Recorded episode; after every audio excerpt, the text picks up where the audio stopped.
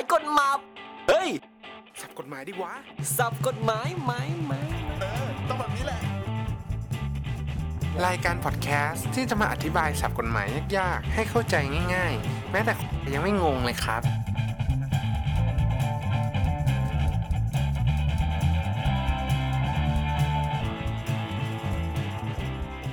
สวัสดีครับท่านผู้ฟังยินดีต้อนรับเข้าสู่รายการสายกฎหมายสับกฎหมาย วันนี้คุยกับผม ภูมิภูมิพงษ์และคำศัพท์ในวันนี้คือคำว่า ทฤษฎีผลไม้พิษครับ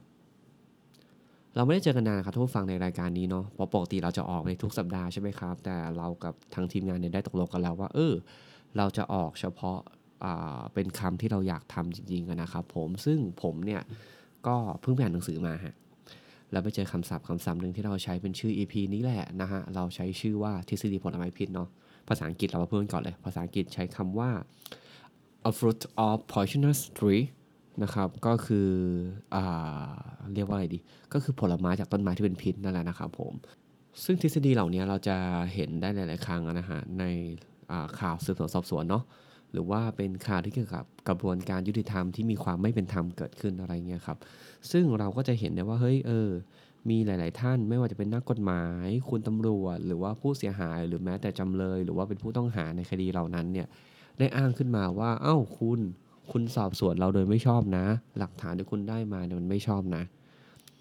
ก็มักจะอ้างว่าเป็นทฤษฎีผลไม้พิษนะครับผม ซึ่งวันนี้เรามาคุยกันดีกว่า ว่าทฤษฎีผลไม้พิษจากต้นไม้พิษเนี่ยมันคืออะไร ถ้าจะให้พูดได้ง่ายนะครับผมหลาย ๆ คนเนี่ยเขามองว่าทฤษฎีผลไม้พิษเนี่ยก็คือทฤษฎีที่มาจากต้นไม้พิษเนาะต้นไม้พิษคืออะไร ต้นไม้พิษในหลายแง่มุมเนี่ยเขาหมายถึงการสอบสวนหรือกระบวนการอะไรสักอย่างครับ ที่มันเกิดขึ้นโดยไม่ชอบด้วยกฎหมาย หรือมันเกิดขึ้นในมุมมองที่ผิดต่อศีลธรรมอย่างเงี้ยผลที่มันออกมาไม่ว่าผลมันจะดีขนาดไหน เขาจะตีว่าเป็นผลที่เป็นพิษเสมอนะครับ คือในทฤษฎีทางกฎหมายเนี่ยเราไม่ได้สนแค่ว่าเฮ้ย ผลของการที่คุณกระทำไปสักอย่าง ถ้าผลมันดี แต่มันเกิดจากวิธีกระทำที่มันแย่มันไม่ถูกต้องตามกฎหมายเนี่ยต่อให้ผลมันดีมันก็ไม่สามารถใช้ได้ เพราะว่าในมุมมองของหลาย ๆ ท่านเนี่ยการที่คุณจะได้ผลลัพธ์อะไรสักอย่างมา ต้องได้มาจากวิธีการที่ถูกต้องด้วยนะครับ ซึ่งวิธีการที่แย่ที่เราพูดถึงนะครับผมก็คือวิธีการที่ถ้าเราตีความตอนนั้นนะนะก็คือวิธีการที่กฎหมายเนี่ยไม่เห็นด้วยกับให้สามารถกระทำลงได้ ยกตัวอย่างเช่น สมมุติว่าผมเนี่ยต้องการหลักฐานหลักฐานหนึ่งมากๆเลยฮะมาเอามาตัวคนร้ายผมเป็นเจ้าที่ตำรวจเลย แล้วผมรู้ว่ามีบ้านหนึ่งเนี่ยแอบขาย อันนี้ตามข่าวแล้วกันเนาะขายน้ำส้มนะครับด้วยการแบบไม่ได้มีการเสียภาษีหรือไม่ได้มีการแบบอ่าลงขึ้นทะเบียนพาณิชย์อะไรเงี้ยนะครับผมผมก็ไปล่อซื้อครับเอ้ยแต่ในข่าวว่าใช่เจ้าที่ตำรวจนี่ไม่เป็นไร เราจะได้ไม่ต้องระบุในงานด้วยนะครับผมผมก็เตรียมเลยไปซื้อมาโทรไปสั่งบอกเฮ้ยเดี๋ยวขอซื้อน้ำส้มเป็นจำนวนเอาเท่าไหร่ดีห้าพันขวดนะครับผม คราวนี้ผมก็เห็นเลยฮะ ตัวแม่ค้าเนี่ยเขาก็พยายามทำน้ำส้มมาขายใช่ไหม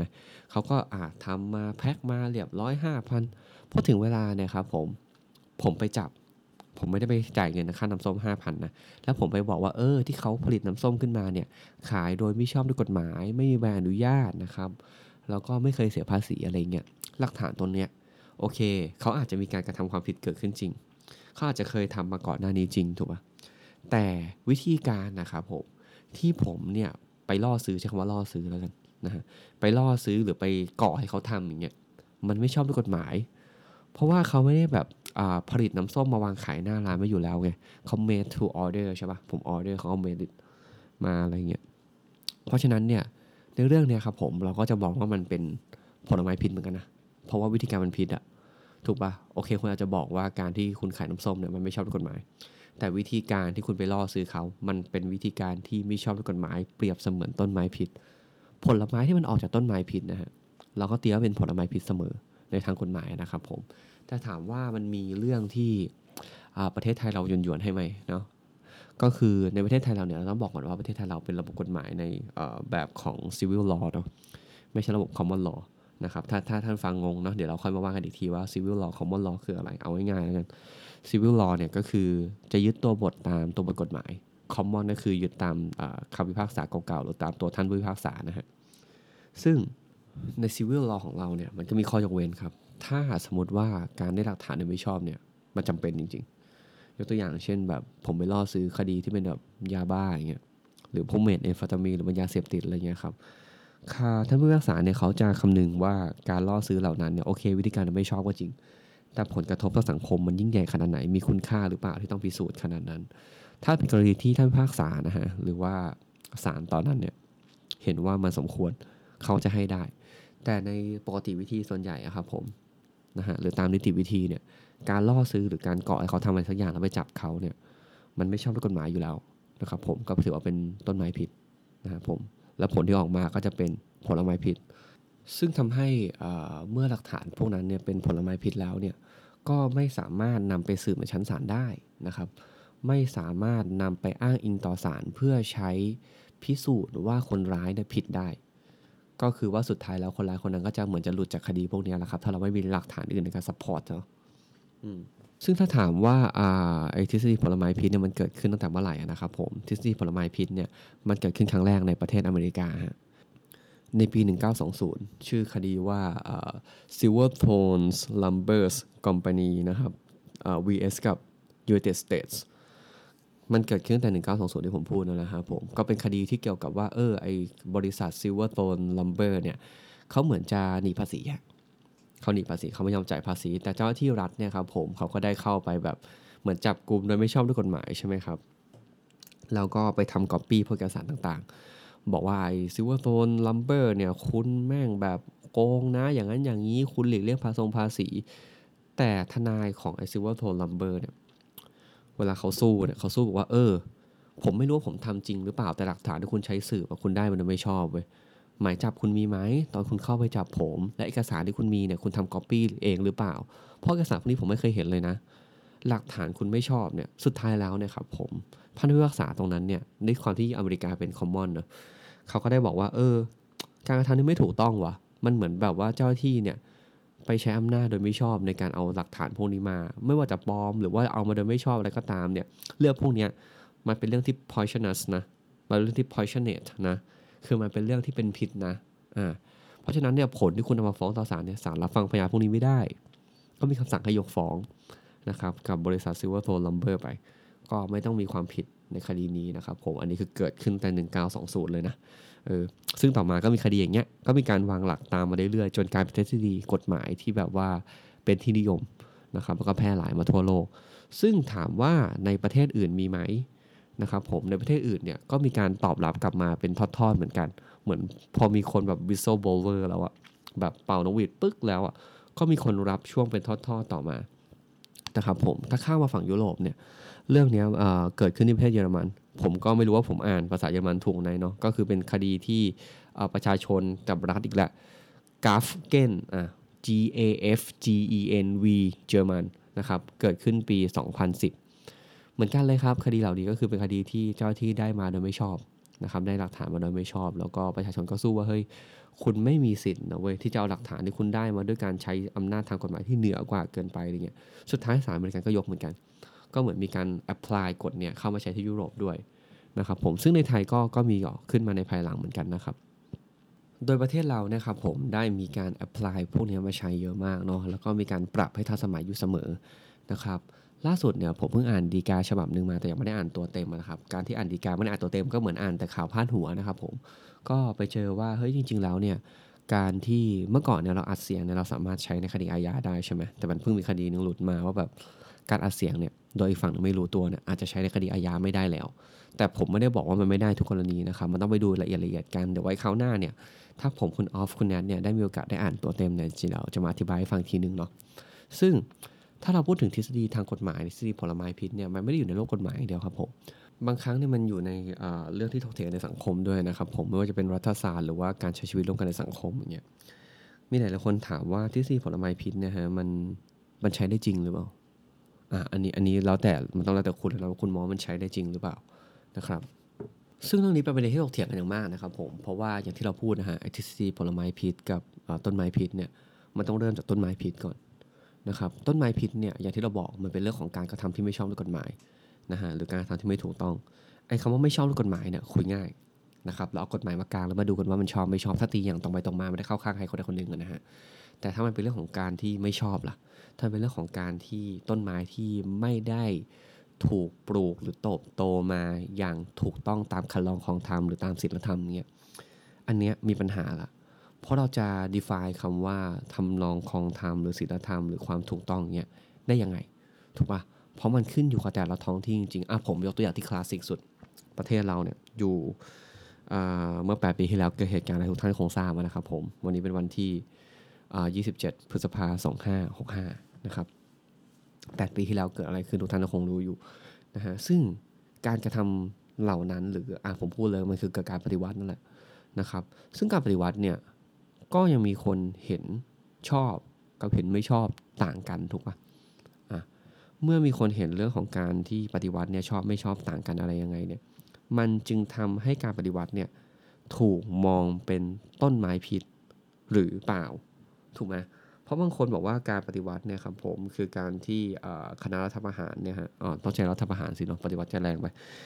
การรัฐประหารเนี่ยครับผมก็คือการที่กลุ่มคนกลุ่มใดกลุ่มหนึ่งนะครับยึดอำนาจ ตั้งตัวรัฐาธิปัตย์ฉีกรัฐธรรมนูญไอ้วิธีการเนี่ยมันอยู่ที่คุณละว่าคุณเป็นฝ่ายไหนถูกปะ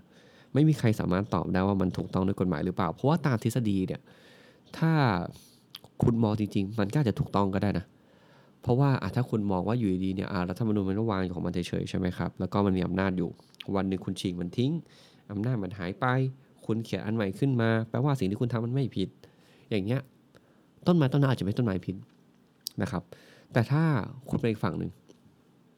คุณมองว่าการที่จะมีใครเนี่ยตั้งตนเหนือรัฐธรรมนูญหรือยึดอำนาจธิปไตยแล้วขึ้นไปชี้กฎหมายสูงสุดอย่างเงี้ย แล้วคุณมองว่ามันเป็นเรื่องที่ไม่ชอบด้วยกฎหมายอย่างเงี้ย อันนี้ก็อาจจะเป็นเรื่องที่ผิดก็ได้ ถูกปะเพราะผมถึงได้บอกว่าแบบต้นไม้ผิดเนี่ยมันพูดยากมากเพราะเราไม่รู้ว่าเป็นต้นไม้ผิดของใครถ้ามันไม่มีกฎหมายมาเกี่ยวข้องอะไรอย่างเงี้ยครับ ซึ่งเมื่อเราพูดได้ไม่เต็มปากว่าต้นไม้พิษของเรากับต้นไม้พิษของเขาเนี่ย มันเป็นพิษเหมือนกันถูกไหมไอ้ผลไม้พิษเนี่ยพูดยากแล้วนะ เพราะว่าผลไม้พิษบางอย่างเนี่ยมันก็ดูไม่พิษไง มันก็ดูเป็นผลที่ดี ถูกปะคนก็จะแบบ เออ แล้วการกระทำของเขามันผิดตรงไหนอะ เพราะฉะนั้นเนี่ยไอ้เรื่องทฤษฎีผลไม้พิษเนี่ย ต้นไม้พิษเนี่ยก็เป็นเรื่องที่ถกเถียงกันอยู่ อันนี้ขึ้นอยู่กับท่านผู้ฟังละว่าท่านผู้ฟังเคยเจอเรื่องไหนไหมที่มันแบบดูเข้าแบบ เอ้ย มันเป็นทฤษฎีผลไม้พิษหรือเปล่านะ มันเป็นทฤษฎีของต้นไม้พิษหรือเปล่านะ แต่กรณีต้นไม้พิษเนี่ยมันดูไม่ยากครับ ก็อย่างที่บอกเมื่อกี้มันเป็นความแตกต่างระหว่างแบบวิธีคิดของแต่ละคนแล้วกัน ถ้ามันไม่มีอะไรยึดโยงกันเป็นหลัก แต่ไอ้ผลไม้พิษเนี่ยไม่เท่าไหร่นะครับ แต่บางผลไม้ที่มันออกจากต้นไม้พิษเนี่ย มันดันดูเป็นผลไม้ที่โอเคว่ะ เดี๋ยวผมยกตัวอย่างให้นิดนึงแล้วกันนะครับผม เอ่อเอาง่ายๆเนี่ยเราจะบอกว่าอันนี้อันนี้อันนี้สิ่งที่ผมอธิบายไม่ได้เกี่ยวกับทฤษฎีอื่นเลยนะก็เอาง่ายๆว่าในโลกนี่ยมันมีความผิดหลายแบบถูกป่ะความผิดแบบที่เราบอกว่ามันผิดถูกไหมกับความผิดในแบบที่มันผิดด้วยตัวมันเองหลายๆคนเนี่ยเขามองความผิดในตัวมันเองอะก็ยกตัวอย่างเช่นอะไรคือการฆ่าถูกป่ะการทำร้ายร่างกายอะไรสักอย่างที่แบบมันเป็นการไปริดรอนชีวิตคนอื่นริดรอนร่างกายคนอื่นริดรอนเสรีภาพคนอื่นอย่างเงี้ยแต่หลายครั้งเนี่ยเรามองว่ามันเป็นเรื่องที่ผิด ถูกไหมครับ แต่การกระทำที่ผิดเหมือนกันเนี่ยบางครั้งมันถูกมองในมุมกลับครับ โดยกลายเป็นการกระทำที่ถูก ต้นไม้พิษที่เราพูดถึงเนี่ยโอเคมันยังผิดอยู่ แต่ผลไม้ของมันดันดูแบบถูกต้องเสียเหลือเกิน ยกตัวอย่างเช่น คุณอยู่ในภาวะสงครามครับผมอตอนนี้เราย้อนกลับไปสักประมาณแบบยุคที่ยังใช้ดาบฟันกันอยู่แล้วกันนะ เราอยู่ในยุโรปกลางแล้วกัน ในยุโรปกลางของเราเนี่ยฮะเราก็ตามบ้านเมืองเราเนี่ยเราไม่สามารถฆ่าฟันคนอื่นได้ใช่ไหมครับ แต่วันหนึ่งเนี่ยท่านเจ้าเมืองก็เดินบอกเราว่าเฮ้ยไอ้เมืองข้างๆแมันบุกว่ะ เราต้องปกป้องแบบแผ่นดินบ้านเกิดเราแล้วนะ เดี๋ยวเราจะให้ชุดเกาะนายให้ดาบนายให้หมานาย ให้นายไปฆ่าศัตรูให้หน่อย ซึ่งในมุมของคนที่ไม่เคยฆ่าคนดูวะเราก็จะรู้สึกว่าเฮ้ยการกระทำแม่งผิดว่ะ ซึ่งการกระทำที่ผิดที่ไม่ชอบด้วยกฎหมายเงี้ยอาจจะมองได้ว่าเป็นการที่เป็นต้นไม้ผิดถูกปะ เราก็ควบม้าออกไปหนึ่งสองสามสี่เจอศัตรูฆ่าโชะกลับมาบ้านเฮ้ยคนแม่งเฮว่ะ คนแม่งเรียกเราเป็นฮีโร่ว่ะเราแบบเอ้ยแต่ผลของมันก็ไม่ได้แย่อย่างที่คิดนะ เพราะฉะนั้นเนี่ยบางคนก็ถึงได้บอกว่าการที่แบบ วิธีการที่มันดูเหมือนจะเป็นต้นไม้พิษเนี่ยบางครั้งมันนำมาซึ่งผลที่มันไม่พิษเนี่ยมันรับได้หรือเปล่าใช่ไหมครับ ซึ่งคุณก็ต้องคิดนะครับผมว่า ถ้าคุณเห็นด้วยนะอันนี้อันนี้ก็เห็นด้วยกับการที่แบบว่าต้นไม้มันแบบเป็นพิษก็ได้อะขอให้ผลมันสำเร็จก็พออะไรเงี้ยเรื่องเหล่านี้เป็นเรื่อง sensitive นะครับว่าคุณจะมั่นใจได้ยังไงว่าคนที่ใช้อำนาจเนาะคนที่มีสิทธิตัดสินใจอะไรตอนนั้นเนี่ยแม้ว่าเขาจะใช้ต้นไม้ที่มันเป็นพิษก็ตามเนี่ยถ้าผลมันดีสังคมไปต่อได้ แต่คุณจะมั่นใจได้ยังไงครับว่าวันหนึ่งคนที่คุณบอกว่าเขาเป็นคนโอเค เขาจะใช้ต้นไม้พิษ ได้อย่างถูกต้องเพื่อให้เกิดผลไม้ที่ไม่เป็นพิษ ไม่ใช่เพื่อให้เกิดผลไม้ที่เป็นพิษ แต่ถูกทำให้ดูย้อมสีว่าไม่มีพิษ